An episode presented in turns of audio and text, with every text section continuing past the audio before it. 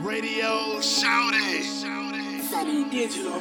Q. Ay, cut up the station, it's about that time for Fila. Most likely he a small fry if he was snapped by Beehive. It's one in one station only, they got the streets on fire. So please do not touch the dial, cause we finna go live. live, live.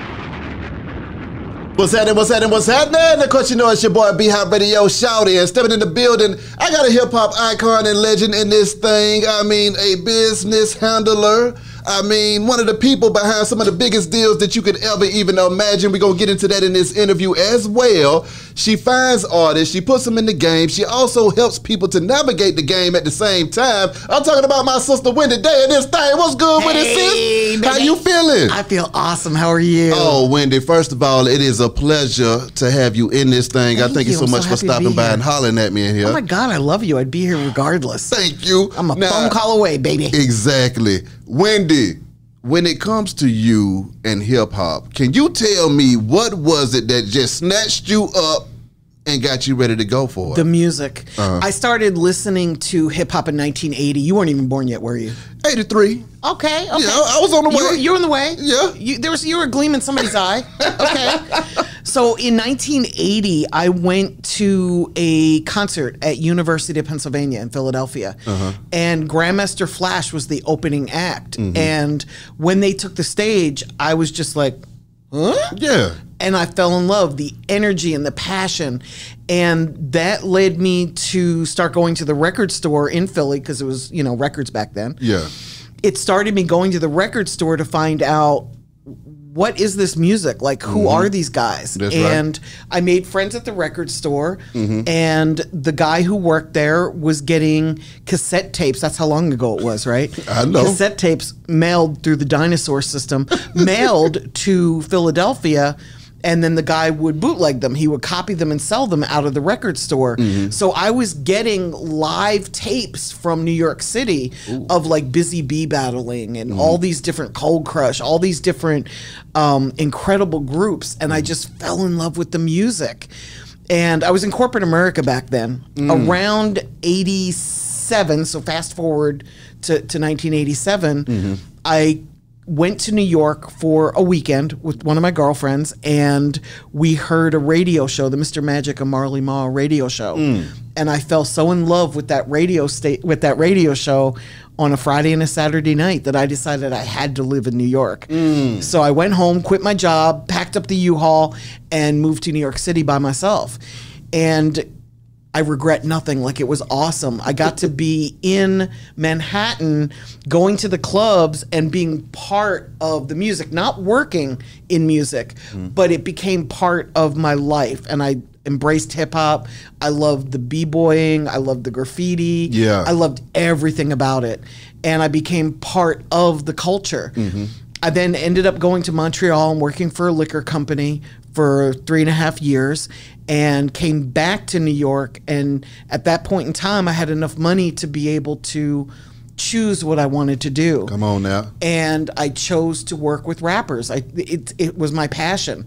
So I started a not-for-profit organization called Rap Coalition and started pulling artists out of bad deals and it was um Beehive was like my way of giving back to artists for the years of happiness that I got from I the feel music. you. You know? I feel you. And that was in 92 and here we are, you know, 29 years later and I'm still doing the same shit. Who were the first artists that you had to? Tempo off of Def Jam. I love that you asked that. Nobody asks me that. Exactly. Nobody asks me Yeah.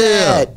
Dizazz Tempo, they were signed to Def Jam. Mm-hmm. Pulled them out of that was the first time I ever pulled somebody out of a bad deal. Yeah. And what was really cool is Dizazz went on to design most of the urban fashion that people started wearing in the 90s. He designed for Fat Farm, he designed for oh god, everybody, Maurice Malone, Yeah. um, everybody. He just he became that guy. Yeah. Enyce, he designed so much. Sean John. I wore all that stuff. I know what you're talking about, Wendy. Yes, yes, and we're still friends to this day. Isn't that cool? Oh my God. So my question would be, that first deal that you had to pull him out of. What was that like doing it for the first time, though, Wendy? Oh, it's scary as fuck. Can I, can I curse? Say what you feel. good. So it was scary because I didn't really know what I was doing, I, and I was so self righteous because Mm-hmm. it's like.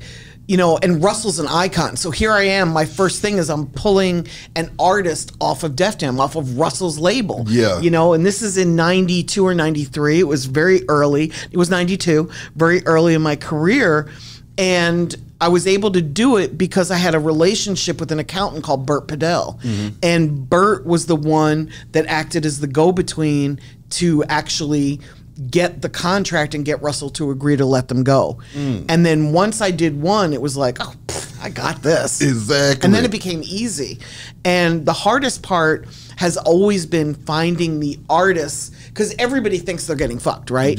But there are some artists where they really are being taken advantage of. Yeah. And then there's other artists where they just decide they don't want to be at the label anymore. Mm-hmm. So the hard part was figuring out of everybody that said they needed help who really needs help. Yeah. And then from there, I started because just pulling somebody out of a bad deal isn't enough. Mm-hmm. I started learning how, from all the bad deals that I was seeing, I started learning what a good deal was and how to get somebody into a good deal. And the first artist that I ever got to help get into a good deal was Master P.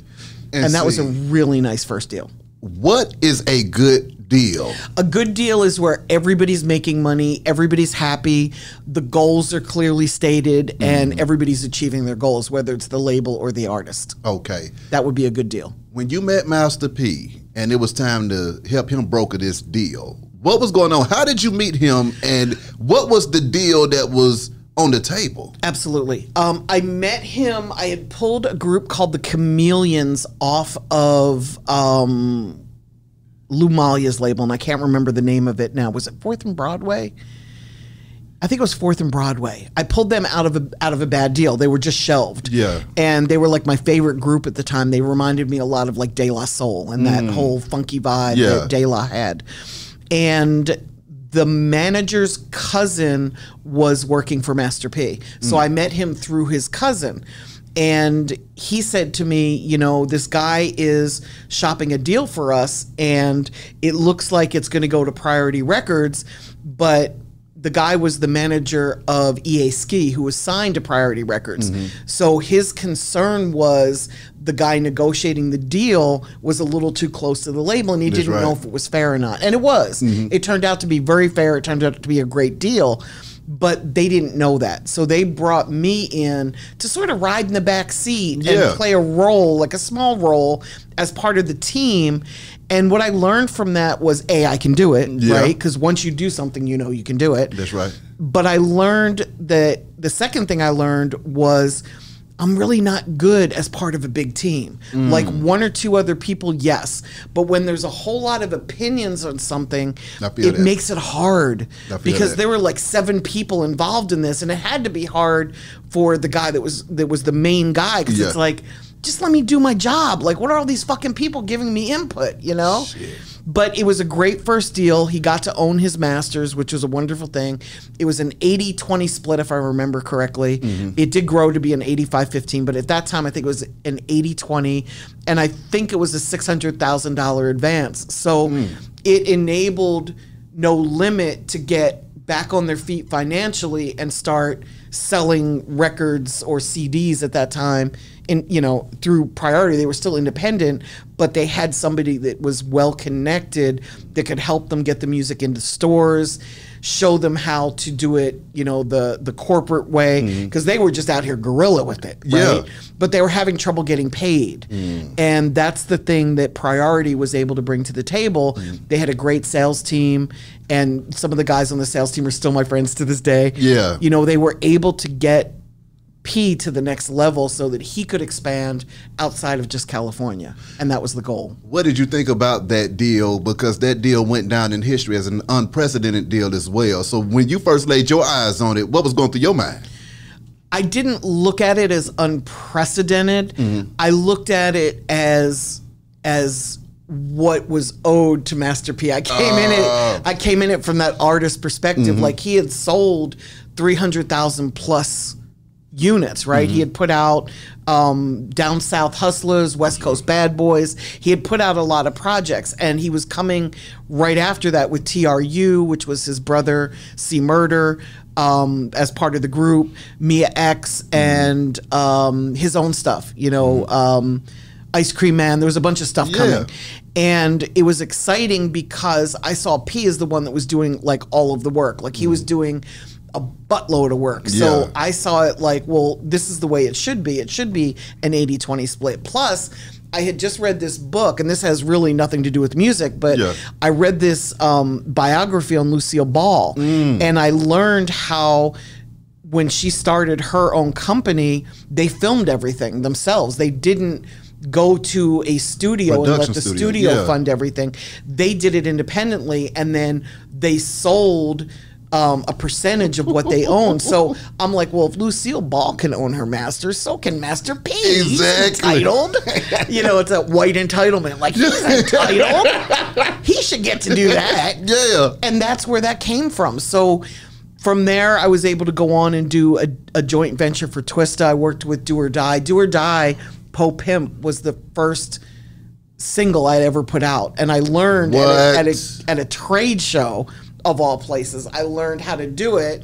At a trade show that took place in Baltimore, I hopped on a plane to Chicago and went and said, Hey, I just learned how to do this. Let's do it. Yeah. So here's all this hubris from me thinking, I got this. Yeah. You know, from a, a weekend course.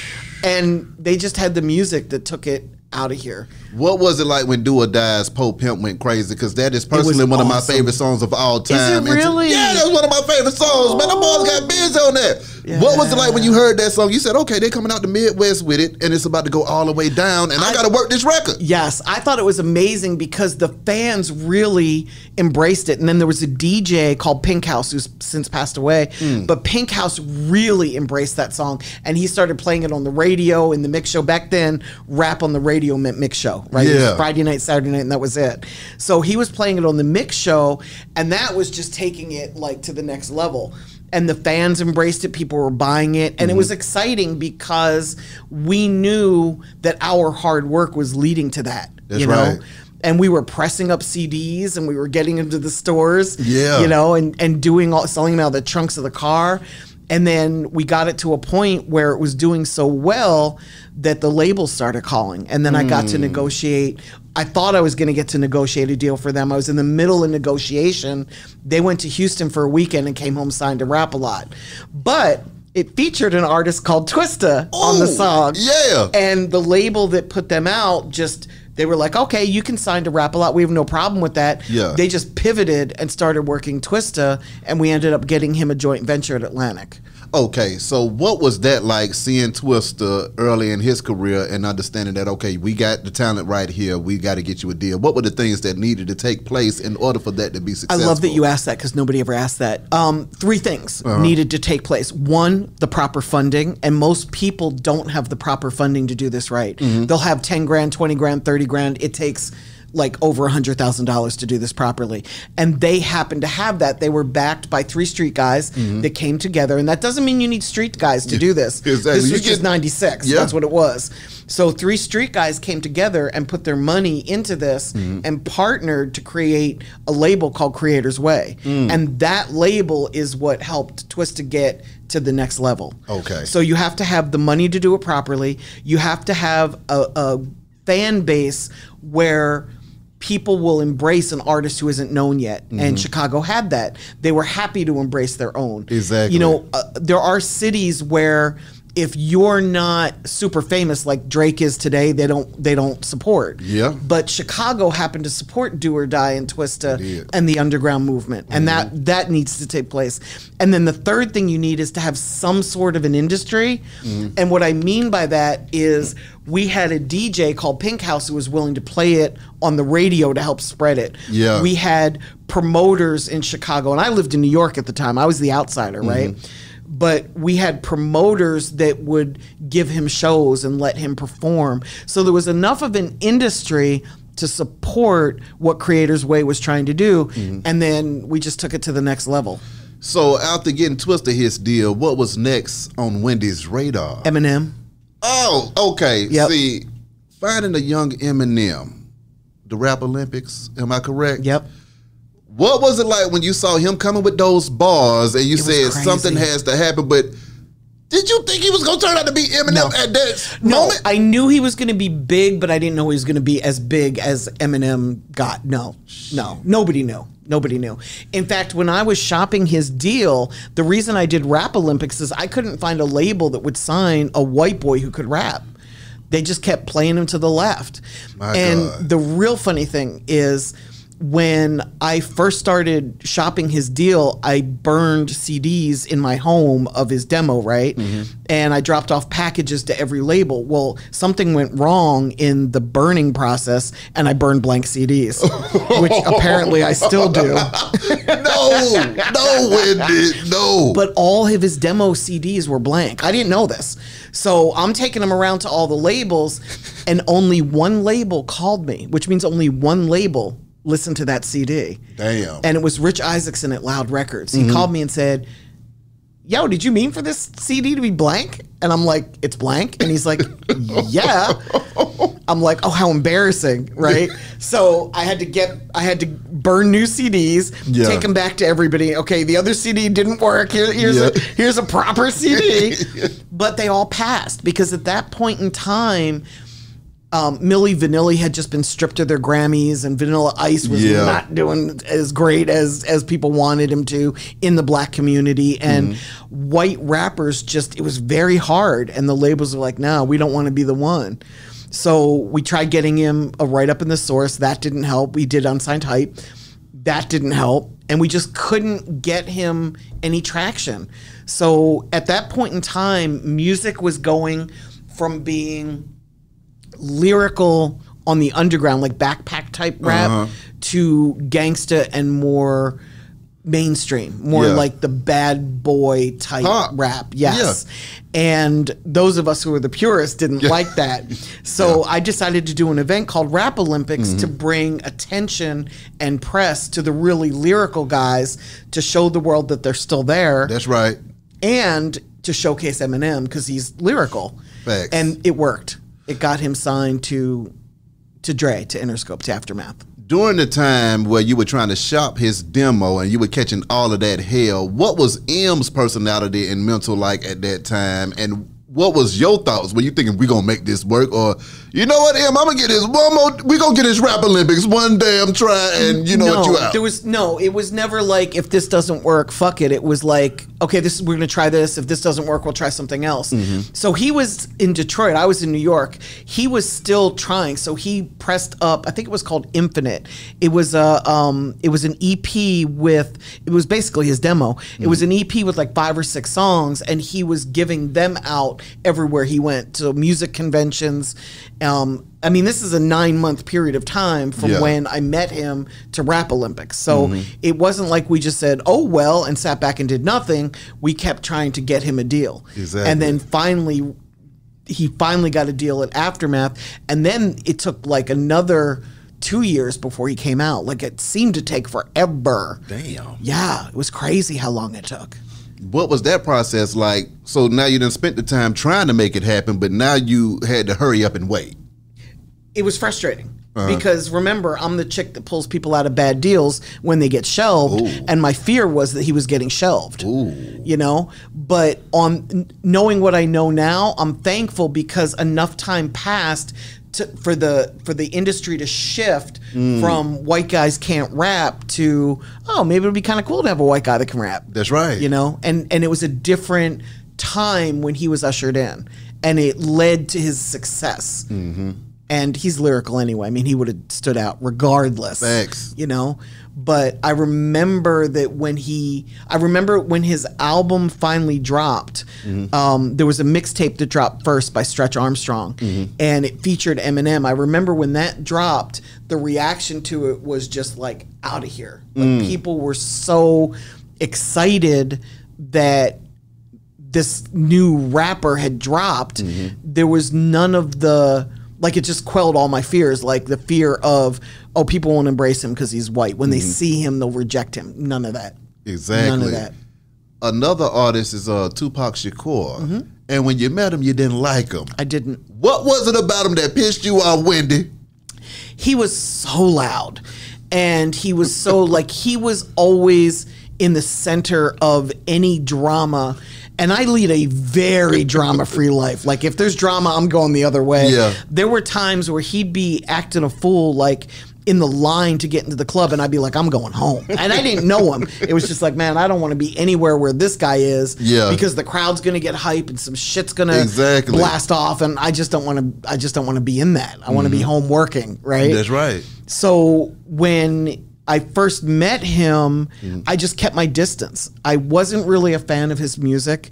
I really just felt like, okay, if he blows up, that's great, but you know, I'm going to pay attention to all these lyrical guys over here, the Exactly. Ras Kasses Yeah, and what Quest the? Mad Lads Yep. of the world, right? Yep. And as um, as as luck would have it, um, he got into some legal trouble, and I was paying attention to his interviews. I was mm-hmm. saying, you know, in, in rap, there were only but so many artists back then. Exactly. So you could really pay attention to what everybody was talking about. That's right. It wasn't like today where it's, you know, just a, a bunch of noise and you have to kind of pick and choose, choose. right? Yeah. Back then it was like if you were into rap, you knew who everybody was, whether you That's liked him or not. And I was hearing his interviews and he was talking about how he was out here alone and he felt like people were ganging up on him and mm.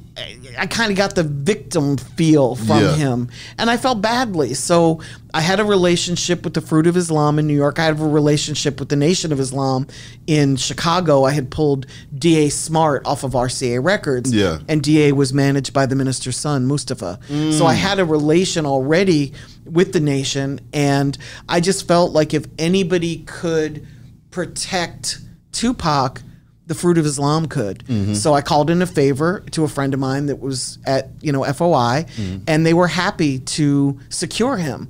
And I did it under the pretext of nobody would ever find out. It would mm-hmm. just, you know, he'd be taken care of and that's fine. Well, somebody must have told him because he wrote me a letter thanking me mm. for helping him. And in the letter, he said to me, um, nobody's ever gone this far out of their way before because they were a fan of my music. But Wendy, you got to talk about the time in which you sent the fruit over there to protect him. What was going on, though? Well, there was just a lot of struggle on his part. He mm-hmm. was up against a street dude who was very powerful, who was trying to crush him, mm-hmm. and he just didn't really have any support what he felt was support from anybody on the east coast. He mm. really did. I mean he ended up checking himself out of the hospital after what happened at quad studios Exactly. and staying at jasmine guy's house. So he did have people that were helping him. Mm-hmm. He just didn't have the support of someone to protect him or at least where he felt protected mm-hmm. before going to prison before going to jail. And that's what the fruit of islam did. So when he finally was sentenced and went to jail a few days later you know he i guess was told that i had helped him out Yeah. and he sent me this letter. And when i got the letter behind like i'm a big fan of honesty and reality Yeah. right? And when i read that letter i'm like motherfucker i didn't do this because i'm a fan. I don't even like your music. What the fuck are you talking about? So i wrote him a letter and said dude you're loud you're obnoxious. Yeah. i'm not a fan. Mm-hmm. I did it because i felt i felt that you were out here alone and i just Yeah. didn't feel like anybody should be out here alone. And as the woman that runs rap coalition i felt it my job to what I protect you because you're a rapper. So i sent him off the letter and i'm like that's that and then uh, you know like a week later or 10 days later i get a letter back from him i see the return address from rikers and i'm like uh-oh here it comes Yeah. and I thought he was gonna blast on me, like Yeah. "fuck you, you mean you're not my fan? Fuck you, who are you? Who do you think you are, white bitch?" And it wasn't that at all. He's like, "I totally get why you would say that, Yeah. But just understand that I'm not that guy. Like, I know you saw me loud, but I was with my friends, and sometimes we get loud. And I know you see the the media portrayal of me, and I swear to God, that's not me. Like, I'm not the guy that that shoots cops in the ass. You know, I was defending somebody that that that was in a bad situation. They were undercover cops. They never. So here he is, like explaining to me, not like not trying to change my mind, but just like explaining mm. why I was wrong. And I loved that. Mm-hmm. Like, and I'm like, wow, he really is a good dude because he really could have come at me. Exactly. And he didn't. And I'm like, wow, this is such a good dude. And then he explained to me his own situation and how he trusted the people around him and he was dead broke and he was in a mm. fucked up position. Yeah. And the rap coalition heart in me was just like, first of all, he yeah, I was wrong about him. He really is a cool dude. And I need to help him. And we became friends from that. I'm gonna go deep into Tupac, but I got a question that I have to ask right now while it's on my mind. The Rap Coalition finds these artists in their valleys, okay, when it's real in the field. What artist handles the valleys the best, and which artist handled the valleys the worst? I think the ones. Do you want like exact examples? Because Yeah. like I think Young Buck has handled his valley beautifully. Like Yeah. I just feel like he's been shit on so much, Mm-hmm. and it hasn't squashed him. Like a lesser man would have slit their wrist by now. Come you on know? now. Like he's been through it. Yeah. And he's so strong and he's emerging like victoriously, you know? Yeah. Like maybe not victoriously, but he's He's back. He's he's, he's doing his thing. Exactly. You know, his goal is to make music and make money for music, and he is somehow. Come on you know. now. Um, the ones that don't handle it well, I can't exactly think of an example offhand, Mm-hmm. but it would be someone who just felt like this is what I want to be doing and this is my only outlet, so I'm going to have to cower and take whatever offer the label is offering me. I remember pulling somebody off of Relativity Records and every time I got close to negotiating like a, a, a deal to get him away, the label would cut him a check for five grand. Mm. And then he'd stop taking my calls. And he would disappear for like six months, eight months, nine months. and it's like, what the fuck happened? And then as soon as the money was gone, back ringing my phone. And that's one of the that's one of the rules that I had for and still have for myself. I don't go and find the artists that are unhappy. They have to find me. I feel that. I don't want to be that chick that's just in there like fucking up everybody's life, right? Here come Wendy. Yeah, Yeah, I exactly. feel so you. unless they really want out of their deal, Mm. I tend to just you know go about my business. Mm-hmm. And he would, you know, we'd go back in and they'd cut him a check and then he would disappear. And it got to be like by the third time, I was like, no. so on the third time when he came back and he's like, no, this time it's for real. It's like, well, dude, I'm working for free here. So Yeah. I get why you're I get why you're frustrated, but if you just keep taking these tiny handouts, not only are you owing them more, Yeah. But it's just prolonging the problem. We're not fixing the problem. That's You're right. just putting a band-aid on it. Exactly. And eventually we got to the point where we understood that we were able to get him out of the deal. It was the first time I ever had to agree contractually that an artist would pay a certain amount of money to give back money once they got out of the deal. But at that point, that's what we had to do because so much was taken, you know, when he was Playing around. playing around or disgruntled. Yeah. Exactly. So um, that would probably be an example of somebody that didn't do well at the down periods because they didn't see the longer. They just wanted their needs met immediately. Knowing Tupac while he was in jail during that time, Wendy, did you think he was about to come out of jail and turn all the way up, or did you think? Talk to me. Absolutely. I mean, that was a given. He he was so he had so much to say. He was so prolific. He had written so much while he was incarcerated that when he came out, the plan was for him to go to the next level. Yeah. He did a three album deal with Death Row. He had delivered um, two albums at that point. The second one hadn't come out yet. That's right. And he knew what the third one was going to be. It was going to be called One Nation.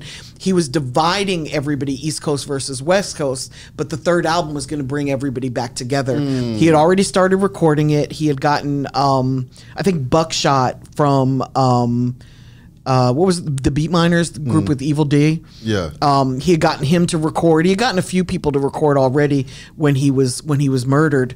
Um, but I was in the process of, of putting together the business plan and actively shopping him a deal at that point when when he died, and that's just heartbreaking. Exactly. You know? Talk to me about that time right there. What was going through Tupac's mind while you were trying to put this label and shop it for him so he can get up out of there and do what he needed to do? He- what were the plans? He- well, the plan the plan was for him to start his own company, but Yeah. he was at death row because death row protected him. He felt Ah. like Suge was the power guy on the West Coast, Mm-hmm. and he was having issue with the East Coast. Like he thought.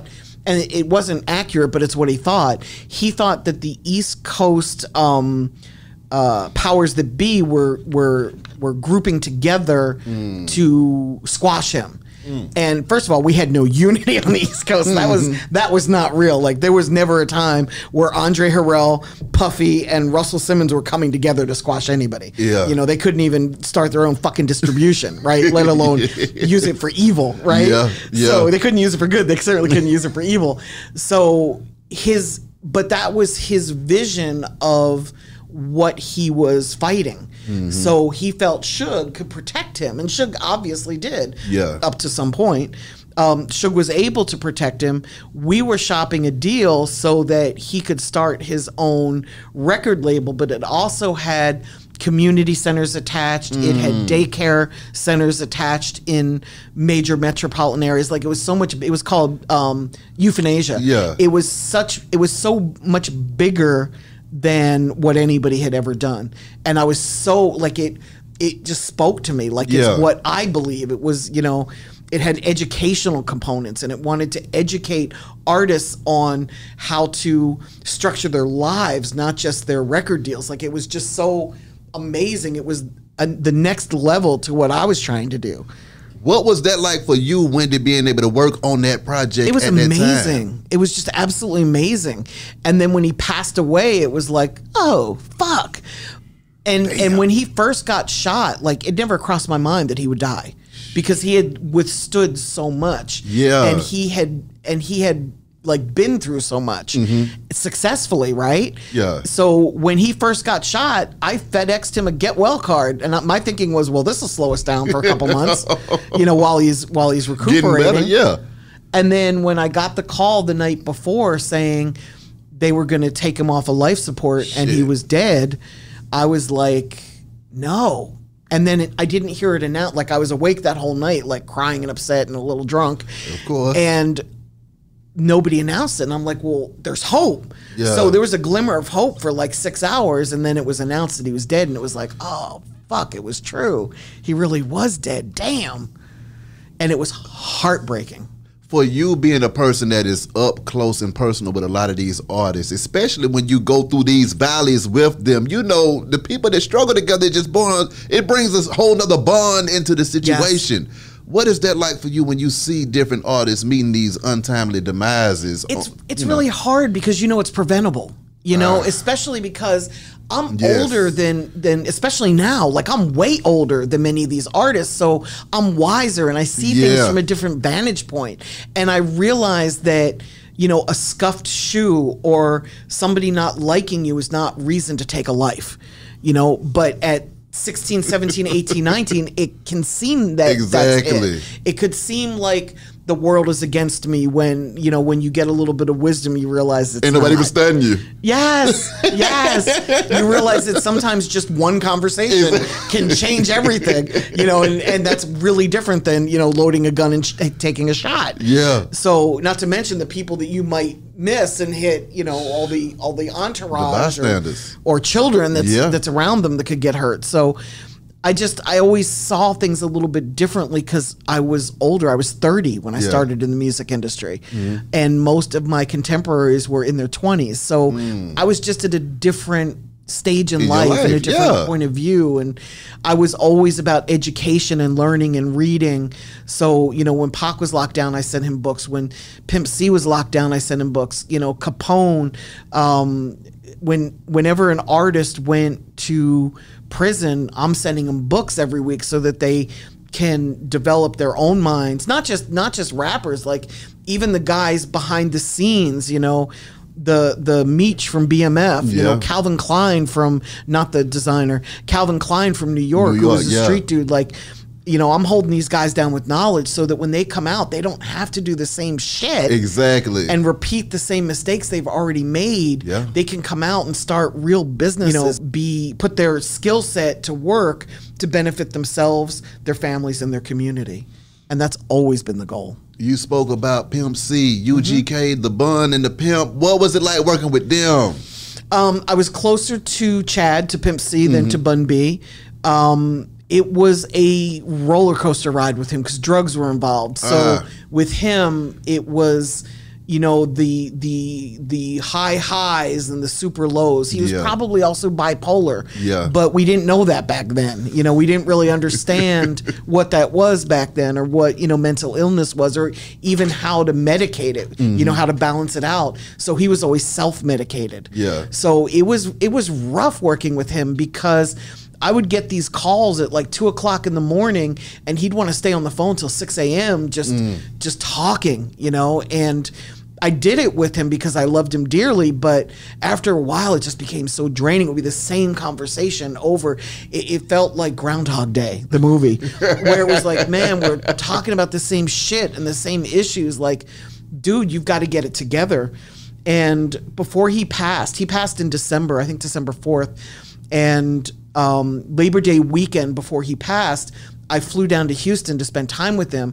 And he left, kept leaving me sitting in Hotel Icon waiting for him, like four days in a row. And finally, I just went home and I'm like, you know, fuck it. Call me when you get your shit together. Yeah. And that was the last time we spoke before he passed away. I stopped taking his calls because, like, dude, if you can't even Meet me. meet with me to like help you get Yeah. your shit together, like there's nothing I can do. And I have you know? time.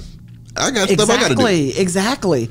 And that was very frustrating because when he passed, it was like, oh shit, I can't go back and fix that. You know, I can't go back and fix that. And I know he loved me, so it Yeah. wasn't that. That wasn't the issue. It was just, it was just the whole drug thing. Like I can't fight somebody that's high all the time. Yeah. You know, and then that became my trigger. Like I Mm. have so, I am so intolerant of people that that choose drugs over life. you know? Exactly. I'm so intolerant of it. What was it about Pimp C that drew you to him? And what was it? What was his star quality that you noticed in him as well? That he just really wanted to help people. He was very loving. He was very kind. I met him. Um, I flew out to a festival in Ohio, and I met him in Too Short. Um, Jay Z was there. It was it was a huge festival, like in the middle of bumfuck nowhere, outdoors, right? Yeah. And um, I met his mom first, Mama Wes, and she said to me, "Oh, please go upstairs. Chad, you know, Chad's been wanting to meet you. Um, he's upstairs. He's in room whatever, 420, right? So I go upstairs, and he answers the door in just his boxer shorts. and as a female in rap." We are well trained Yes. that you do not go. First of all, you do not go into a man's hotel room Exactly. because it means something completely different than I'm here on business. That's right. Not to mention a guy in boxer, Boxer shorts, and I'm. I'm in the hallway hesitating, and he's like, "Come in," and then he lets the door shut, and I'm still not moving. He opens the door. He's like, "Are you coming in?" And I'm like, "Oh, this could go really like. Is this going to be a day that I resent? Yeah. and always remember, like, man, I Yeah. shouldn't have done that, or is this going to be a day where he doesn't let me down, and I feel like, man, what a great, what a great day that was, and I chose to go in, Yeah. and it turned out to be what a great day that was, you know, because it could have gone either way. It could have been ugly, you know. In, in rap, you just don't know. Exactly. But he was super respectful. We talked for hours. He went and did the show. I got to go backstage at the show. Mm-hmm. Um, I got to meet Too Short for the first time that that night, and it was just amazing. And we bonded immediately because we both just really cared about people. Mm-hmm. And you know, he's somebody that who also when he went to, to, to prison to jail.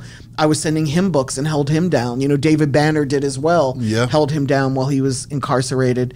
So when he came out, he was super sober Mm-hmm. because you know he had been locked down for for for so long. That's right. And it was just it was much easier to work with him when he was sober. It didn't last very long, Mm. but that's okay. You know, we were able to get some of the stuff um, fixed for him that needed to be fixed. What were some of the things that y'all were working on at that Getting time? his publishing back. Okay. Um, Jive owned their publishing 100%. There were just some issues Yeah. with with them and their and their label. Um, and that's right when um, J Prince from Rap a Lot stepped in and was able to help them get to the next level as well. So there were there were some issues that needed to be resolved, and we were able to do that. Working with folks like Pimp C and Tupac that were, you know, in different beefs with different artists and stuff like that. What was that like being around them during those times? It wasn't weird because you got to remember at that point in time, everybody had a beef with somebody. You know, this was rap, and rap just had beefs, and it, beefs didn't lead to death at that point. They led to you know a fist fight or people Mm. Yeah. calling each other out on wax or Yeah. whatever. But it wasn't a deadly thing. It Yeah. Mm-hmm. wasn't, and it was normal. You know, having beef was like having dreads. You know, it just some people had them, some people didn't. You know, it was just it was just the way music was back then. That's right. David Banner, another artist that you worked with with. Yeah. How did y'all link up? Um, he actually hitchhiked to New York. He was in a bad record deal with Penalty Records. He was frustrated, and he hitchhiked from um, Louisiana. I think he was going to school at Southern, so he hitchhiked from Southern up to my apartment in New York. I had just finished the deal with Cash Money. Yeah. I had just done their deal at Universal. And he showed up on my doorstep and he said, I need help. And that was how we met. You know, he showed up in a straw hat and overalls with no shirt on underneath. And he had a, a revolver tucked in his in his, you know, in his overalls. And he was just so country, standing on my doorstep in Soho. Yeah. And I'm like, "Mm, who are you? and he's like, I'm part of a group called Crooked Lettaz. And I'm like, okay, well, it was late in the day. I'm like, well, come back tomorrow. That's right. You know, like I, I've got meetings and I've got some stuff to do. But if you come back first thing in the morning, you know, we'll we'll meet. I didn't know that he didn't have a place to stay, so he went and stayed in the park Mm. overnight, which is just brave as fuck, right in New York City. And he, he was back on my doorstep at like eight fifteen in the morning, and I'm not an eight fifteen kind of girl, so he woke me up the next morning, and he came back in, and I'm like you know, this is kind of early. What are you doing here? And he's like, well, I didn't really have a place to stay and I couldn't really kill time because people were starting to come into the park. I'm like, you stayed in the park overnight? Hmm. And he's like, yeah. And I'm like, no, you're going to stay here. Like, Yeah. you don't have to stay in the park. And then that night turned into another night, which turned into another night, which turned into six to nine months. And he just, you know, he was just like, you know, he's sleeping on my couch. He Yeah. was just part of part of the furniture at that point, you know. and I, I enjoyed having him there, mm-hmm. um, but it got to a point where he needed to go back and into the South and start rebuilding Exactly. his career, and that's what he did. And then from there, we did a deal for him at Universal through Steve Rifkin, mm-hmm. and it was for me. I liked it more than the Cash Money deal. I was mm. more proud of that deal even though I'm more famous for the cash money deal, mm-hmm. I was more proud of that deal because it gave him, he was signed to Universal through Rifkin, SRC, but it gave him the right to put out his music independently. Mm. So we could release music through Select-O-Hits Yeah. in the down periods when Universal was focusing on other projects That's and right. other artists.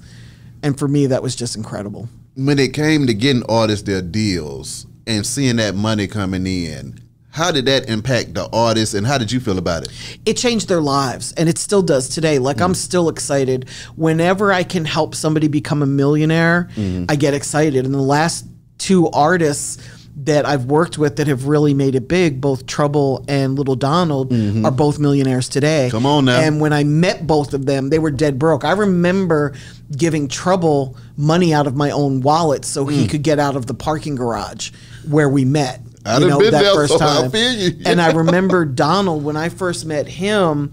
He was driving his girl's car, like you know. And I remember when we first first put out "Do Better," I helped him find, um, a, you know, a, a, a rental house where he could live. Mm-hmm. And I remember the look on his face when he realized that that was his Mm. home, that he didn't just have to go and stay at different women's houses in order Yeah. to have a place to live. Yeah. I remember when he bought his first bed and he said to me, you know, with a tear, like, this is my first bed that I've ever owned. God. you know, and he was 28 at the time, Yeah. and I'm like, well, shit, I've had my own bed my whole long life, time. like, exactly. you know, like I, I, I just couldn't imagine being where he was from and Mm-hmm. surviving. And for me, that's the excitement. Like that's why I do this. I do this because my goal is to help people build a platform where there's their children's children's children's children will still have money. exactly. And they can change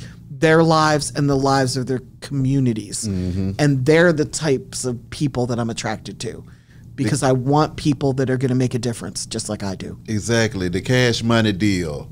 What was it like? You had already did that no limit deal. Now it's time to take some more guys out of New Orleans. that's that's why they came to me. That's why Cash Money Ah. came to me. They wanted the no limit deal. and the great thing was like when they came to me in 97 Master P was on his way down. Remember he started to go play basketball. Yeah. And his empire started to decline. Mm-hmm. So I was able to use that to Cash Money's advantage. Mm-hmm. So I was pitching them as the new no limit, right? Ooh. And and and Master P just fed right into it for me, which was great.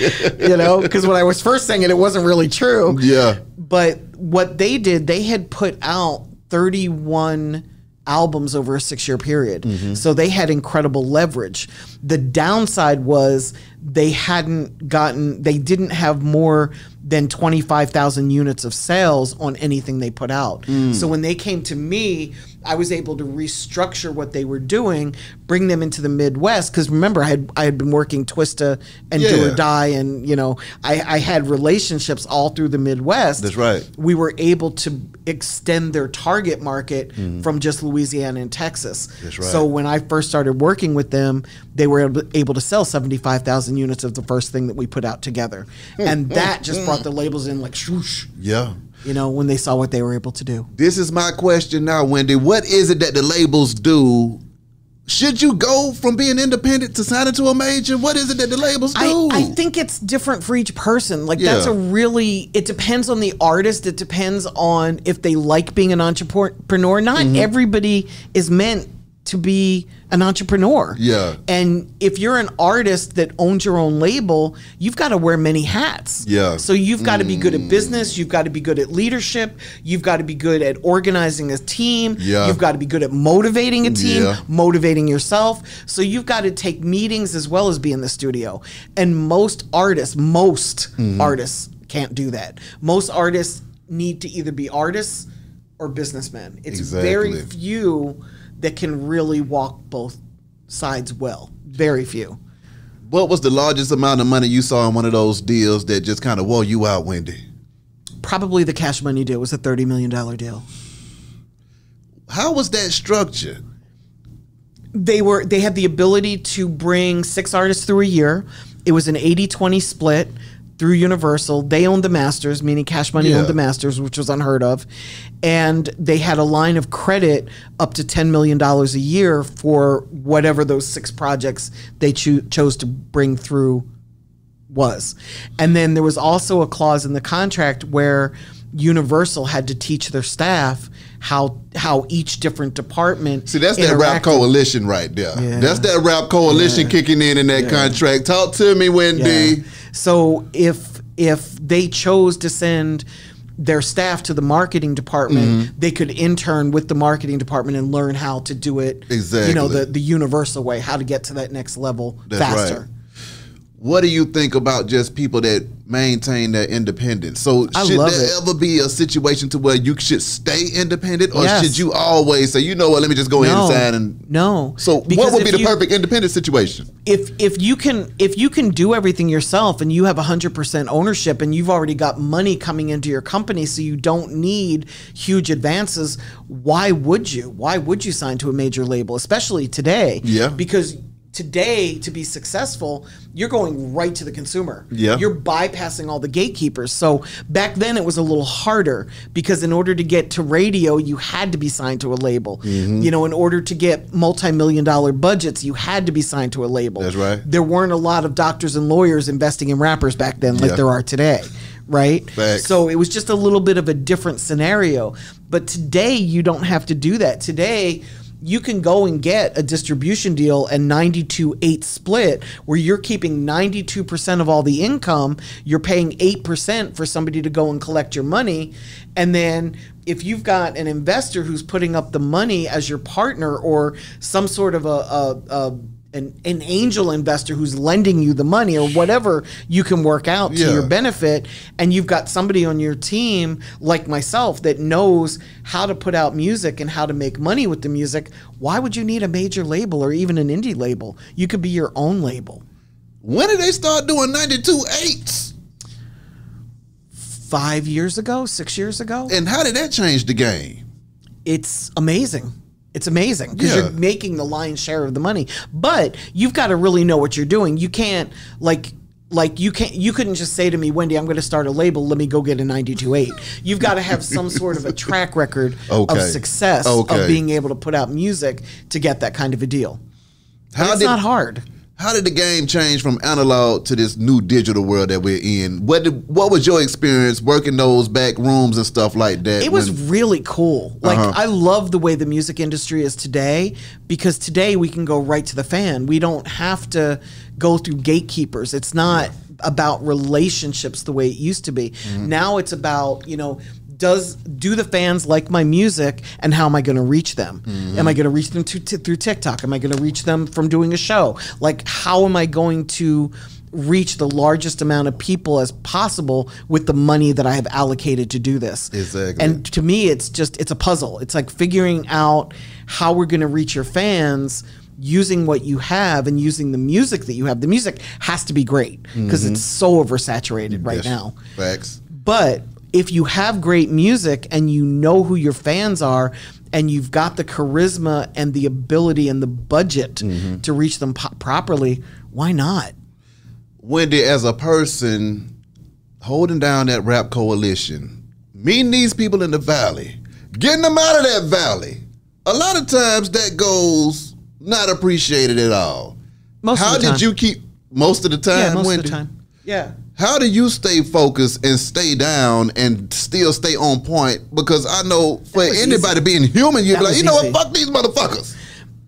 Yes, but remember, I wasn't doing it for the accolades. I didn't do this because I wanted. But as a somebody to say human, though, you. Wendy, as a human, you see folks doing some BS, and you're like, you know what, this is some BS. Why am I even doing this? You this a, a human, or is you a robot? I guess I guess I'm a robot because I don't have I don't have that voice in my head that says fuck this motherfucker. Exactly. You know what I mean? Like my goal is to get people out of situations and help them get into better positions and get out of the struggle, right? Like Yeah. that's my goal. My goal isn't for them to say thank you or to buy me a gift for doing it. Yeah. Yes, that would be nice, but them not doing that isn't going to stop me. Exactly. Because that's not my goal. If that were my goal, I would have stopped in 94. Facts. You know, I would have stopped two years in, like, fuck this, I'm going to go make myself a million dollars. Mm-hmm. You know? But that wasn't my goal. My goal wasn't to enrich myself or get accolades or, you know, articles or thanks. My goal was to change lives, and I have. Mm-hmm. Yeah. And that's what I focus on. I don't focus on the the the people who were like fuck you. Mm-hmm. You know? how do you feel about those people in the game as well though because you know that needs to be part of the rap coalition training as well you know i show you how to get this money i show you how to keep this money but i also show you how to respect the people that help you do these things man I think that either that's in you or that's not. Mm. I don't know that I can teach good upbringing. I, I think that either you were raised well or you weren't, Yeah. or you're, you know, you're um, a sociopath or you're not. Yeah. I don't think that that is a teachable moment. Mm. being around all of the stars that you've been around, what are what are a few similarities that they all had from Eminem to Tupac to Pimp C? What are the similarities and what is it that you think makes a star? And I ain't talking about no regular star. I'm talking about hip hop icons. You're talking about like yeah, Yeah. you're talking about the big ones. Yeah, yeah. the the larger than life ones. Um, there is a drive inside of them Mm-hmm. to always do better. There's an insecurity. They're tremendously insecure. Mm-hmm. There's something that's that's in them that's always getting them past the no, getting them past the you can't do this, getting them past the you ain't shit. It's like something it's it's bigger than life where they have to prove themselves.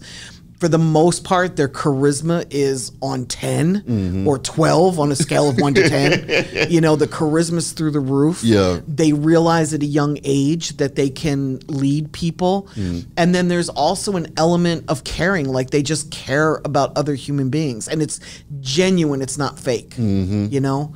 That seems to be what they have in common. Okay. That and their ability to get back up when they're knocked down. Because it's not about how many times you get knocked down, it's about do you get back up That's after you get knocked down. And I think most successful people, not just in rap, I mean, this applies to the Gary Vaynerchucks of the world. Yeah. This applies to LeBron James. Like anybody who's at the top of their game can get back up after they're knocked down. Who were some of the people that you saw got uh, knocked down the hardest and get back up? And you was thinking to yourself, I don't know if you're gonna be able to get back up for this one, brother. Who did? Who surprised you with the get back up? I, I have to bring it back to Young Buck. Like Yeah. I'm still impressed that like he took that beating, right? Book don't care. He like, gonna get back he's up. strong. Yeah. Mm-hmm. You know? Um, Pimp C, Gucci Mane. You know, look at look at what he's been through. T.I., look what T.I.'s been through and is Yeah. going through now. Yeah. And he's gonna get back up because it's Yeah. in him. You know, it. either it's it, either it's in you or it's not. Mm-hmm. You know, and this this game isn't for everybody. Mm. You know, not everybody can win. In, in the music industry, and not everybody is meant to be an artist. Like Mm-hmm. we need lawyers and accountants and you know um, stylists and publicists Yeah. and interns even. Come on, you know, we get need, in here. Yeah, we need we need everything. So Exactly. you don't have to be famous in order to be successful in music. Mm.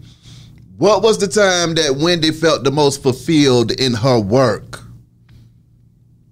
It it still happens every day. Like Ooh. every day I get to I just finished negotiating a deal for these two young ladies out of New York. Mm-hmm. And like I'm so humbled by they don't really have leverage and i mm-hmm. was very nervous to do this because they don't have leverage and their manager is a very close friend of mine and i felt obligated to help them. And i'm so glad that i did because i'm looking at their deal and while it's not the typical wendy day deal it's still a great deal. And i'm so i'm so humbled to have been able to play a role in this. That's right. you know i'm i'm excited every day by my clients. You know i on the on the for profit side of what i do people hire me to help them make money with their music. And That's i right. still get to do that every day. So it happens daily you know it's not there's not one thing Mm-hmm. that that i can say keeps me going it's all of it Before you got into the game, you were a fan of hip hop.